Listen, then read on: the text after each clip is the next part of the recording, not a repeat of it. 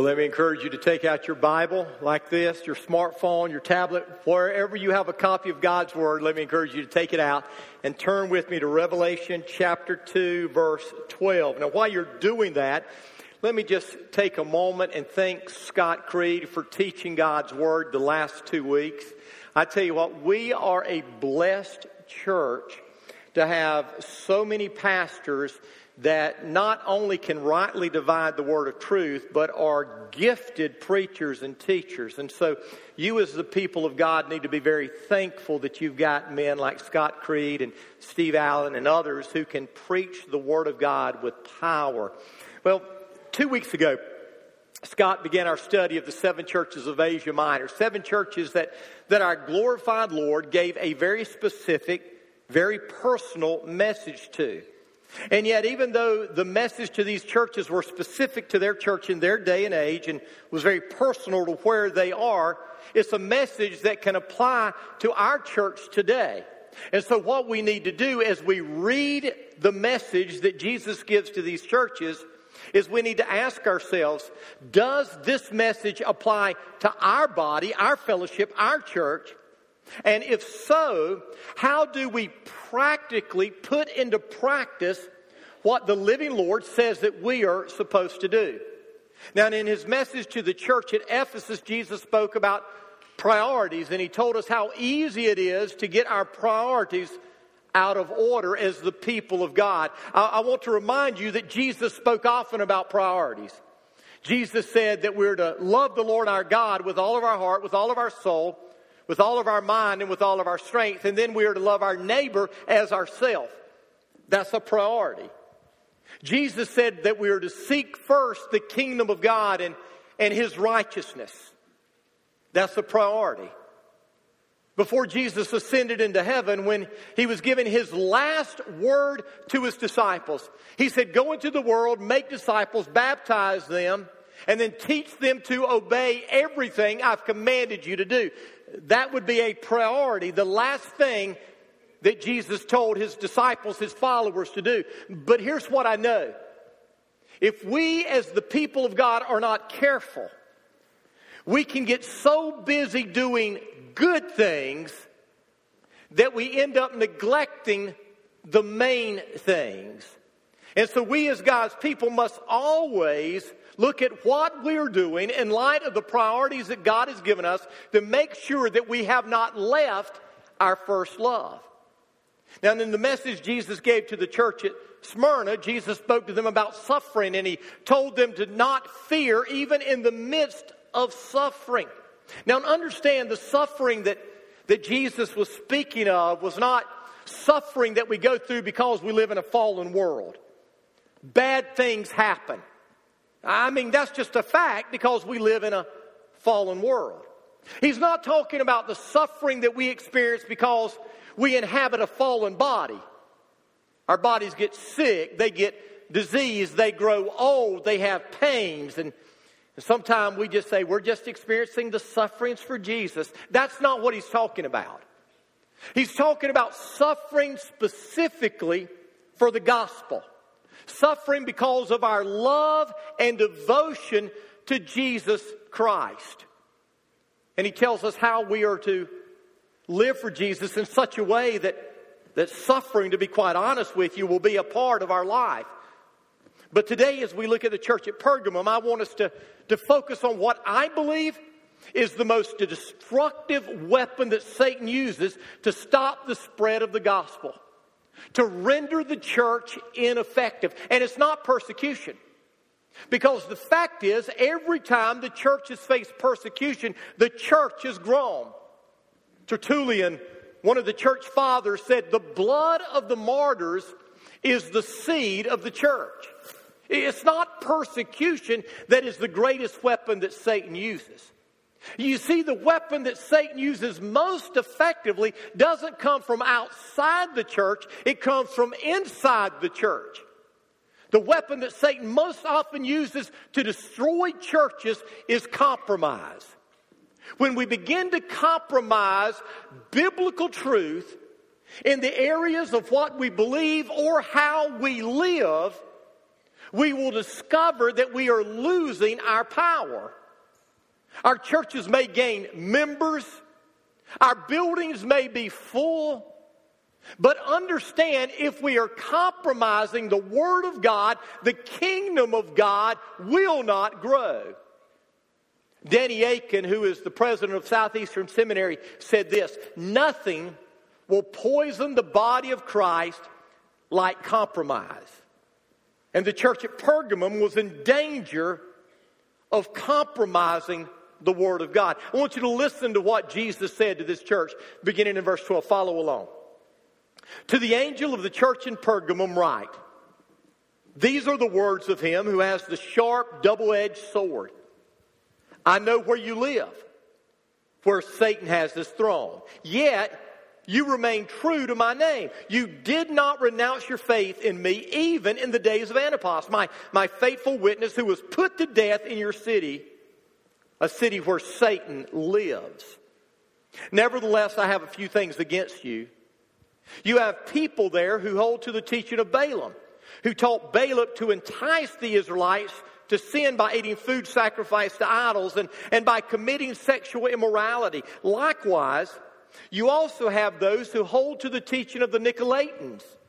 Repent, therefore. Otherwise, I will soon come to you and I will fight against them with the sword of my mouth. He who has an ear to hear, let him hear what the Spirit says to the churches. To him who overcomes, I will give some of the hidden manna. I will also give him a white stone with a new name written on it, known only to him who receives it. Then, as we unpack the truths that, that Jesus gives to the church at Pergamum, I believe there are four things that you and I need to hear. The first thing is this Jesus compliments them on their faithfulness. He compliments them on their faithfulness. Don't miss what Jesus said. He said, You are living where Satan has his throne. And then at the end of this phrase, he says, Where Satan lives, yet you remain true, you're staying faithful to me. Now, that word live, when it says where Satan lives, it speaks of a permanent dwelling place.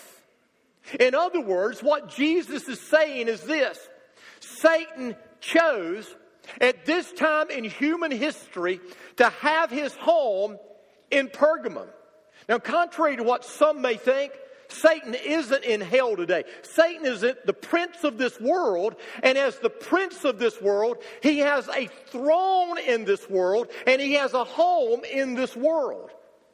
Let me remind you, Satan is not omnipresent like God is.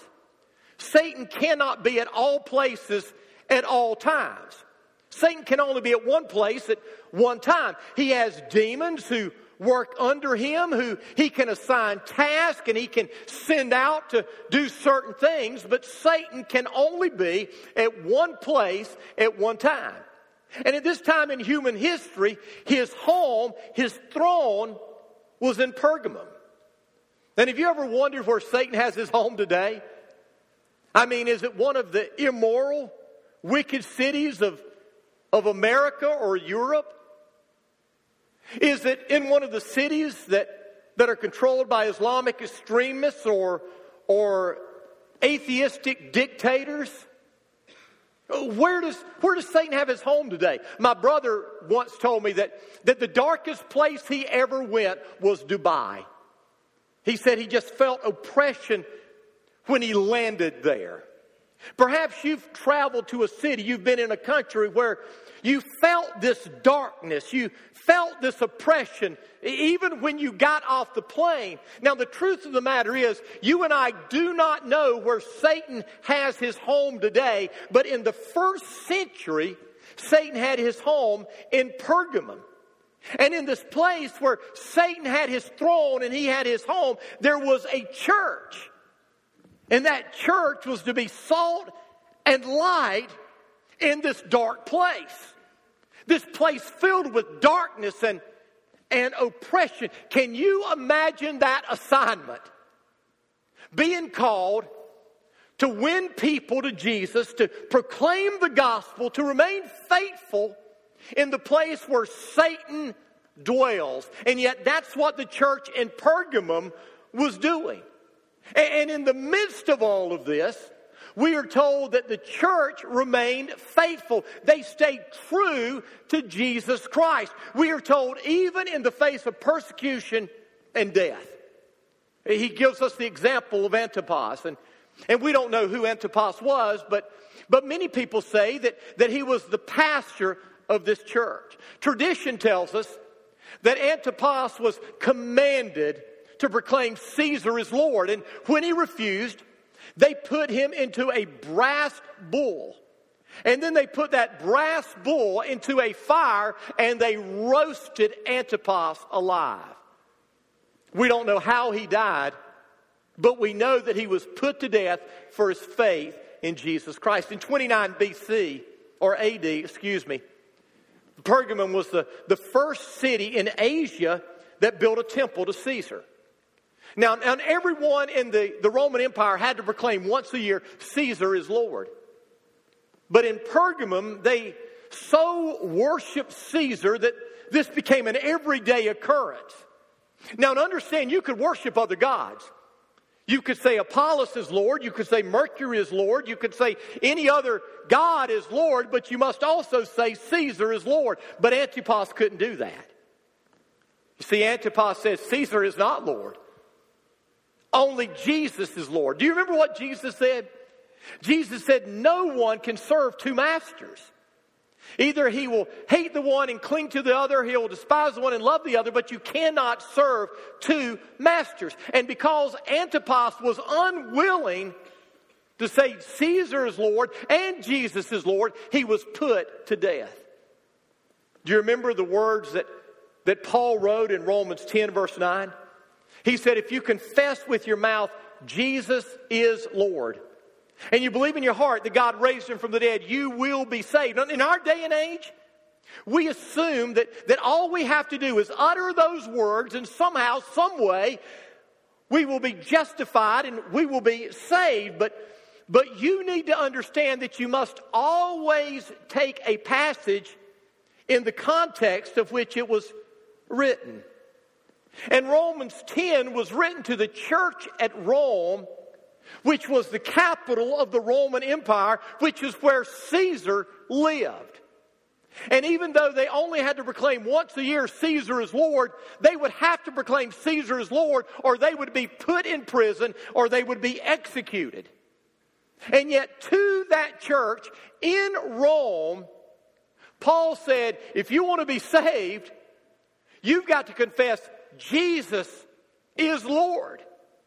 And so let me ask you a question. Are you willing to confess Jesus is your Lord? Even if it leads to death? Are you willing to confess Jesus is Lord if it causes you to lose your job or, or be thrown into prison? Or are you willing to confess Jesus is Lord even if it leads you to experience mocking and ridicule? That's why Jesus told us those who endure to the end will be saved. He's not saying we're saved by what we do. But what he was saying is true faith, saving faith, is an enduring faith.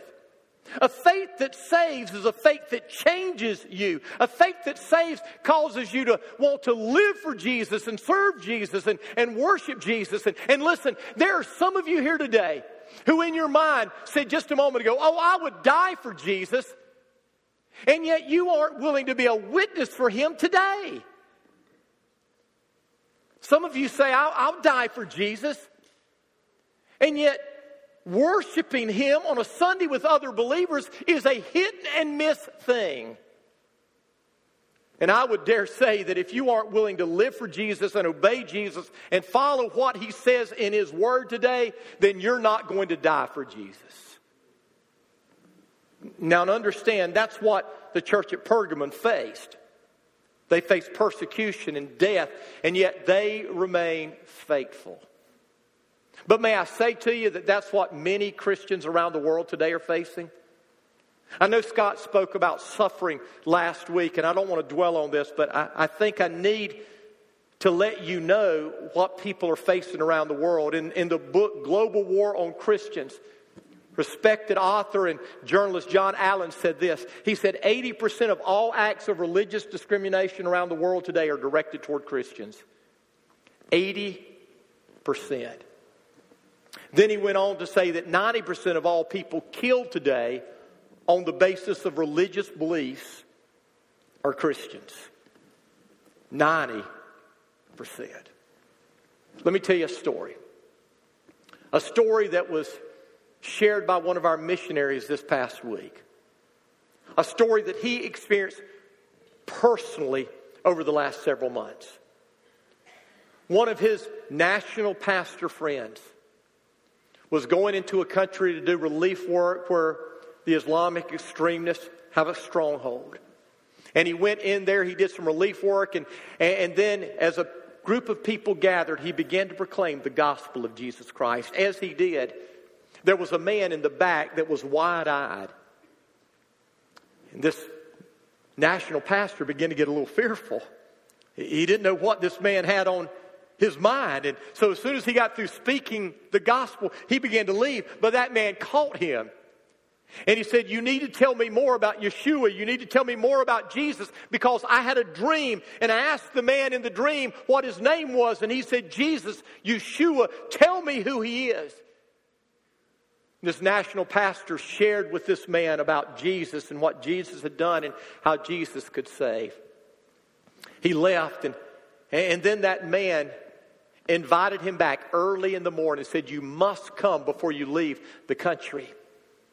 And, so he went to his house, and when he went to his house, he said there was a mountain of shoes at the front door. Because in that culture, people took their shoes off before they went inside. And he went inside, and when he went inside, there were people on every wall in the room. And he had taken the bathtub out of the bathroom and he had put a bathtub there in the room. And he said, I've accepted Jesus. I want to be baptized. The Bible tells me I need to be baptized. This national pastor said, Well, let's talk some first. You need to understand that here there will be a great cost if people know that you've done this.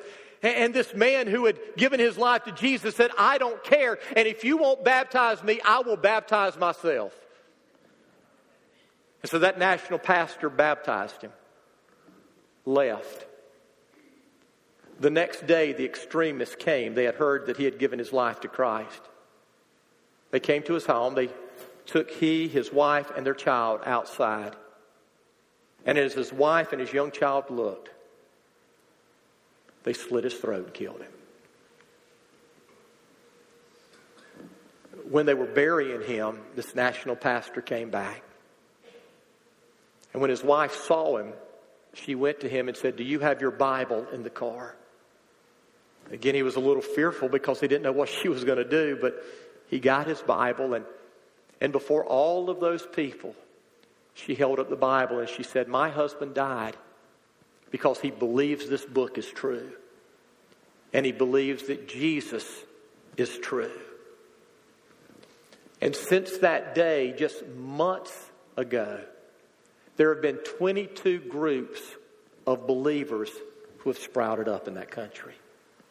From the blood of the martyrs, the church spreads. And you and I, as the people of God, we must be willing to ask ourselves do we really love Jesus that way? Are we willing to pay the price? So Jesus complimented them, He commended them for their faithfulness. But then Jesus kind of changes directions and He condemns them for their compromise. You see, even though they had not denied their faith, even in the midst of persecution, they had allowed a problem to come into the church that had the potential of destroying the church. And I believe that this problem is, is greater today than ever in the history of our church. Notice what Jesus said. He said, You have people who hold to the teaching of Balaam. And then he said, You have those who hold to the teaching of the Nicolaitans. Now, it's important for us to see that Jesus isn't directing his message to those who held to the teaching of Balaam. He's not directing his message to those who held to the teaching of the Nicolaitans. He is directing his message to the church. Because the church, even though as a whole they had not embraced these views, they had refused to address these views. They had refused to confront these views and they were tolerating those views. And because of that, biblical truth was being threatened. Listen, when you become a part of the church, the church has a biblical obligation to confront you in love when what you believe or how you live is not in line with the Word of God. Let me say that again. You can come all you want and sit in a chair and listen. But when you make a commitment to become a part of the church, the body of Christ, you become a part of a body. And at that point, the body has the responsibility and the obligation to confront you in love when what you believe or how you live is not in accordance with the Word of God. Why? Well, think of it like this if the church is a body and one part of the body gets infected and the infection isn't treated, what's going to happen? That infection is going to spread through the entire body and it could end up killing the entire body. You see, we are a body. We're joined together. And what you do affects everyone else in the body. That's why the Apostle Paul said in 1 Corinthians 5, Your boasting is not good. And he was speaking of how they were tolerating sin in the church. Your boasting is not good. Don't you know that a little yeast works through the whole batch of dough? Now, now what does that mean? It, what it's saying is it only takes a little sin to corrupt the entire body. You have one or two people who have distorted beliefs and distorted lifestyles, and it can affect the entire church. And that's a dangerous thing. And, and that's what was happening at Pergamum. Now, what were the issues addressed that, that were affecting Pergamum? The teachings of Balaam and the teachings of the Nicolaitans. And the teaching of Balaam is, is found in Numbers chapter 22 and through 25. Balaam was a prophet, and he was a prophet who was hired by the king of Moab to curse the Israelites. And three times he tried to curse the Israelites, but every time he tried, God wouldn't let him. Every time he opened his mouth to curse them, a blessing came out. And, and so Balaam realized, I, I can't curse them. But here's what you can do. If you can get the Israelites to compromise, then God will judge them. And so Balak, the king of Moab, got the Israelite men to, to fall in love with the Moab women. They had sex together.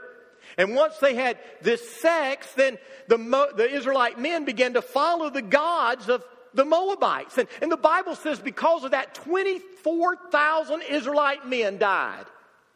God was not going to tolerate it. But how did it happen?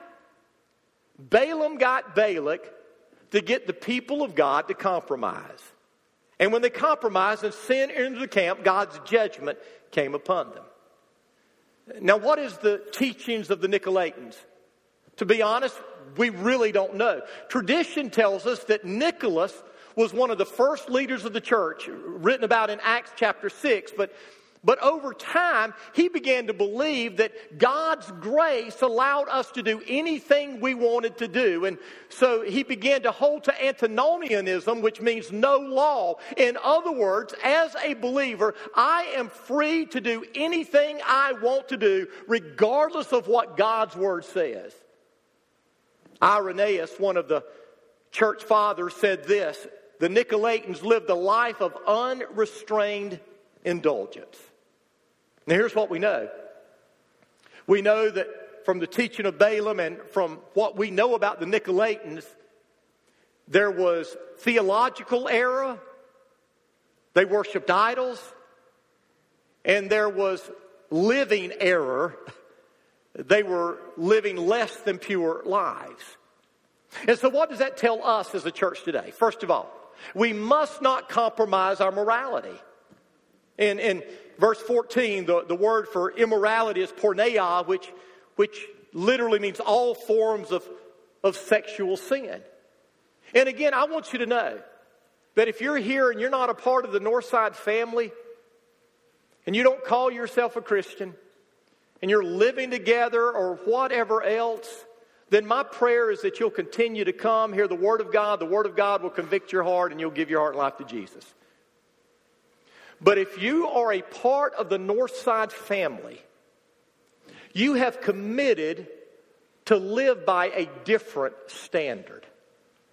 And to be perfectly honest with you, regardless of what we say as a church in our covenant, as a Christian, you have committed to live by a different standard. So hear me. If you are part of the Northside family and, and we discover that you're living together outside of marriage, we will confront you. If we discover that you're having sex with someone that you're not married to, we will confront you. Why? Because God's Word commands us to. And a little leaven will destroy the entire loaf of bread if you don't do something about it. Now, let me take this a step further, if I may. And I believe I'm under biblical grounds in doing this. We live in a culture today where marriage means nothing. People get married, they decide, I don't have that loving feeling anymore, and they get divorced. Brothers and sisters, the Bible doesn't say you can do that. Do you hear me? Just because you don't have feelings for the person you said I do to doesn't mean that you can say I'm done with. The Bible gives really one ground for divorce, and that is sexual sin. And even then, the Word of God does not encourage divorce, it allows divorce. And I am afraid, I want you to hear me. I am afraid that one of the reasons that the Church of Jesus Christ in America has lost its power and lost its witness is because we, as the people of God, are not standing true to biblical values. And it's time that we do. We must not compromise our morality. But secondly, we must not compromise our theology. The people of Israel, because of Balaam, began to worship the idols of false gods. I want you to hear what someone said an idol is. I think it's a good definition, better than I could do, so I want to read it to you. They said, It is anything or anyone in your life that is more important to you than God. It is loving anything more than God, fearing anything more than God, serving anything more than God, desiring anything more than God. It is anything that comes between you and God. An idol can be a statue carved out of marble, but it can also be a checkbook made out of paper, a car made out of steel, a boat made out of fiberglass, a house made out of wood. It can be a, de- a, degree framed and, and mounted, a cause joined and served, a talent mastered and employed, a physique developed and tanned. It can be anything or anyone that occupies first place in your life instead of Jesus Christ. That's why John warns us in one of his letters to keep ourselves from idols. Now, are there idols in the church today? You better believe there are. But can I address what I believe are the two most damaging to the church today? They're going to surprise you. Their comfort and safety. We've made our comfort as believers and our safety as believers idols. I think most of us here today recognize that the prosperity gospel is a false teaching. I, I think most of us here today understand that this health and wealth stuff is out of left field. It does not come out of the Word of God. And yet, I am convinced that many of us, and, and maybe most of us, have bought into this lie that God wants us to be comfortable, that God wants us to be safe. Now, listen, there's nothing wrong with comfort. I kind of like comfort. There's nothing wrong with safety. It sure is fun knowing that you're safe. But God didn't call us to a life of comfort and safety. The truth of the matter is, hear me, God called us to a life of suffering.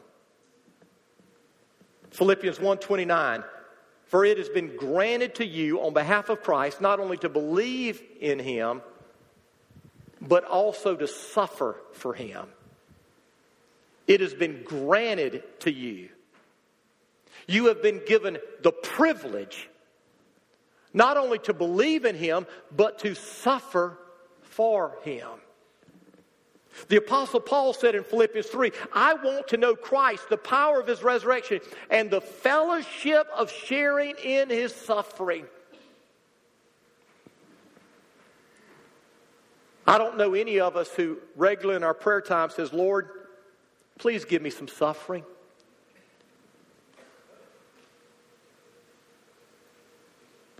But I've got to be honest, I've oftentimes prayed, Lord, please keep me safe.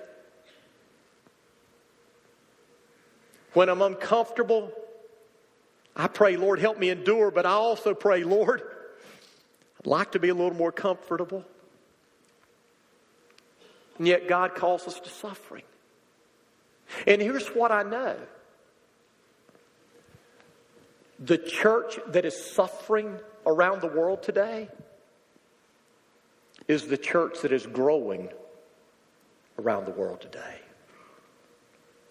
That's the church that's having an impact on the world. But let's move on.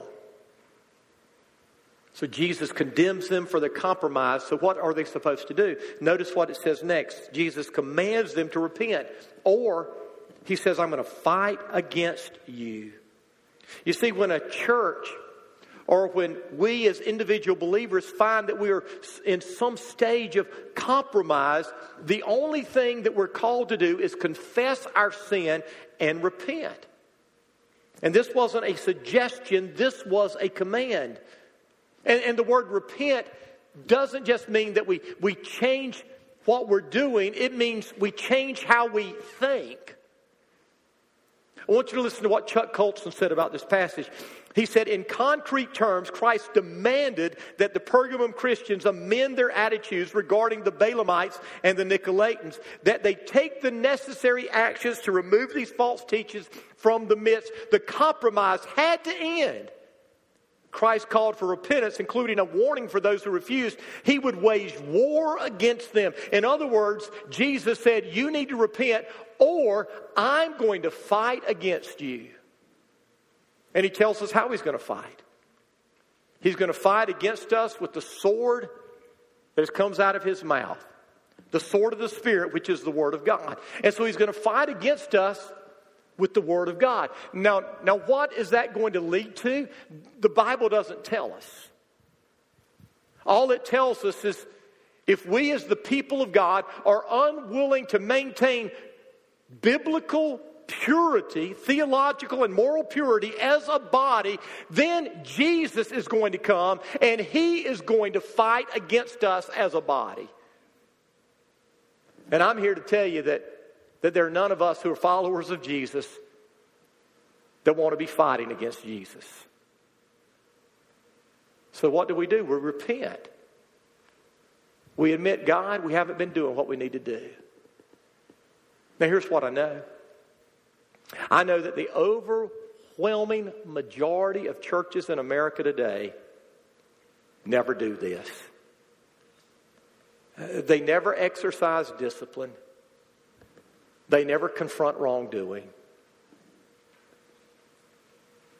And maybe what we're seeing happen in the church today and what we're seeing in America today is a result of Jesus now fighting against us because the church, his body, his bride, is not pure. So, what do we need to do? We need to repent. We, as God's people, need to, to say, we're going to become the pure body that God wants us to be. And understand, and I feel compelled to say this, this doesn't mean that I'm looking at everybody else as a spiritual policeman. Because some of you have that as your personality. It means that I am always looking at myself saying, okay, is my attitude, is my actions, is my heart pure before God? And then when there are issues, we deal with those lovingly and redemptively because we care for people. So Jesus commands us to repent or he will fight against us. And finally, we see Jesus compensating those who overcome. Listen to what he says.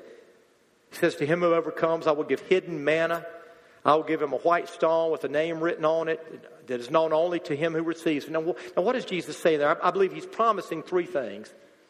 First of all, he promises to sustain us in the wilderness. That's what the manna was. When the people of Israel were wandering in the wilderness between slavery and the promised land, Jesus fed them with this manna. He was meeting their needs. It was bread from heaven. And, and Jesus promises to meet our needs. And understand, this world is not our home. This is the wilderness.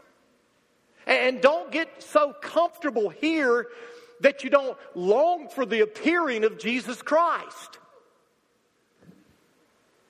And so Jesus is saying, I'm going to sustain you. I'm going to meet your needs here. But understand, I don't think that's the main point here.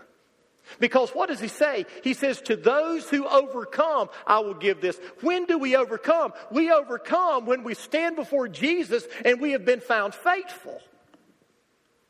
And so he's talking to those who are now in heaven and they have overcome. And Jesus is saying, Here's what I'm going to give you I'm going to give you this hidden manna. Now, what does that have to say in regard to eternity? Do you remember what Jesus said? In, in Revelation 19, he said that in the new heaven and the new earth, there will be no more sickness, no more suffering, no more sorrow, no more pain. There will be neither hunger nor thirst. Do you remember that? So, what is that saying? Jesus is saying, for those who overcome, there's coming a day when, oh goodness, you'll never want again. And we've got that to look forward to. And then he says, I'm going to give you a white stone. This white stone was the stone of acquittal. When you stood before the judge, the judge would, would show a black stone, which represented guilt, or a white stone, which represented innocence. And Jesus is saying that when you overcome, I will give you the white stone.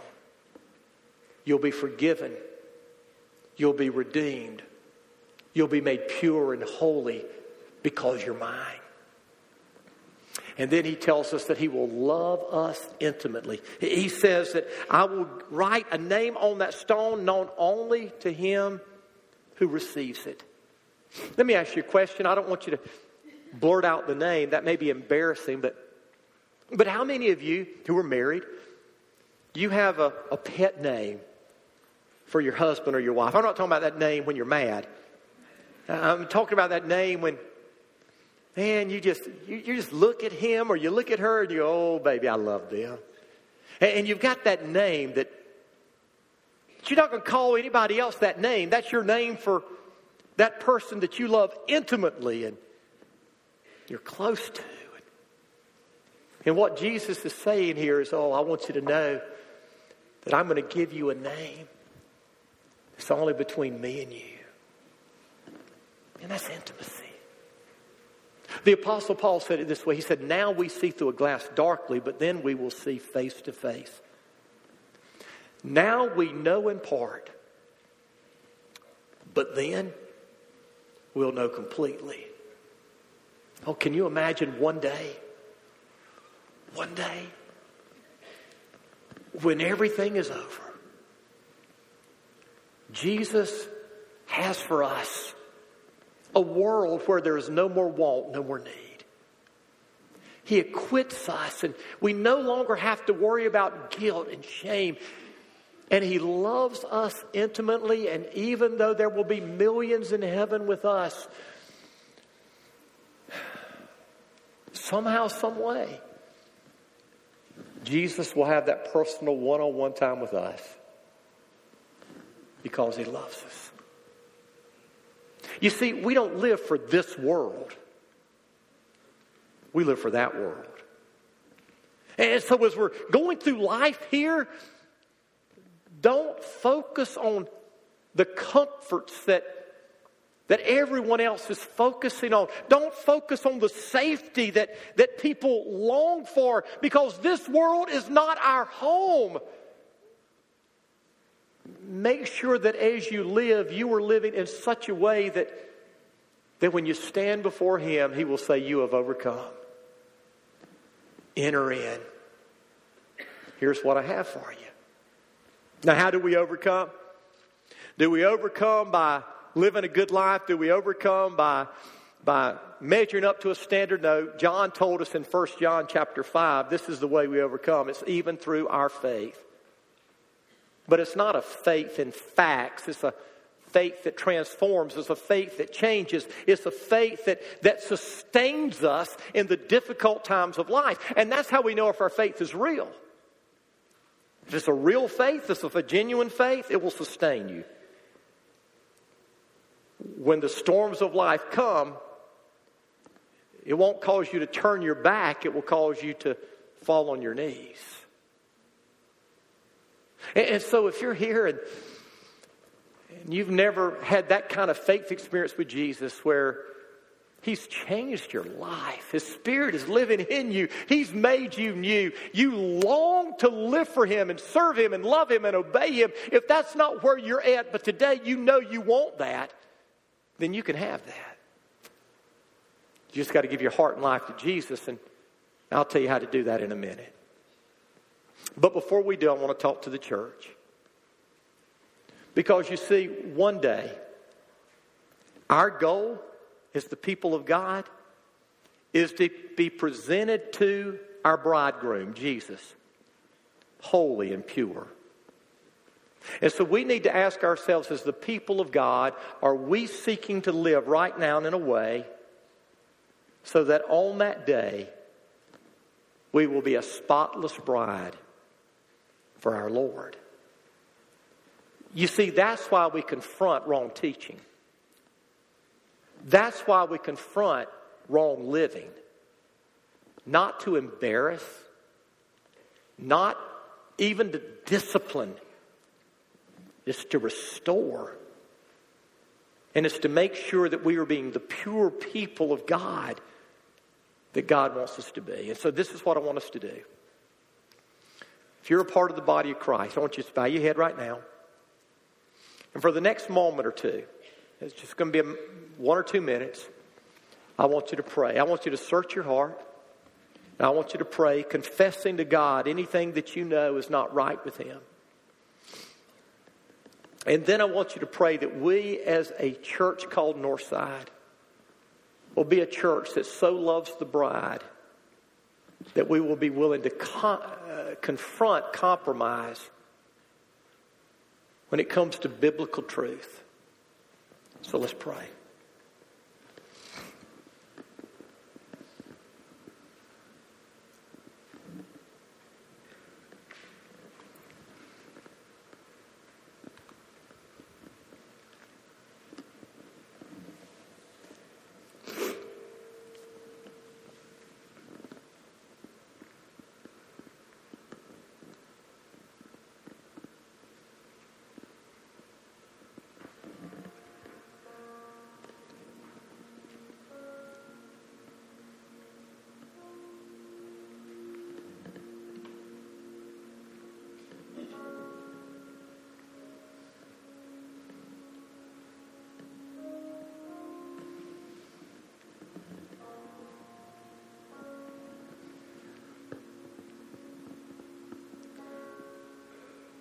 Now, if you're here and you've never given your life to Jesus,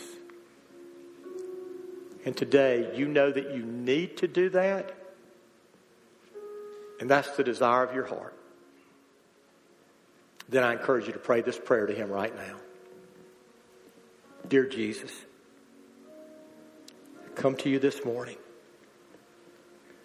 humbly asking you to forgive me. I know I've lived in rebellion. I've gone my own way. I'm so sorry. I don't want to live in rebellion anymore. Jesus, I believe you died on the cross for my sins. I believe you rose from the grave, defeating sin and death. Right here, right now. I'm trusting you to save me. I'm surrendering my life to you. I'm no longer my own. I'm yours. I want to serve you with all my heart. I want to live for you completely. Fill me with your Holy Spirit. Empower me to live a life that is pleasing to you. Amen.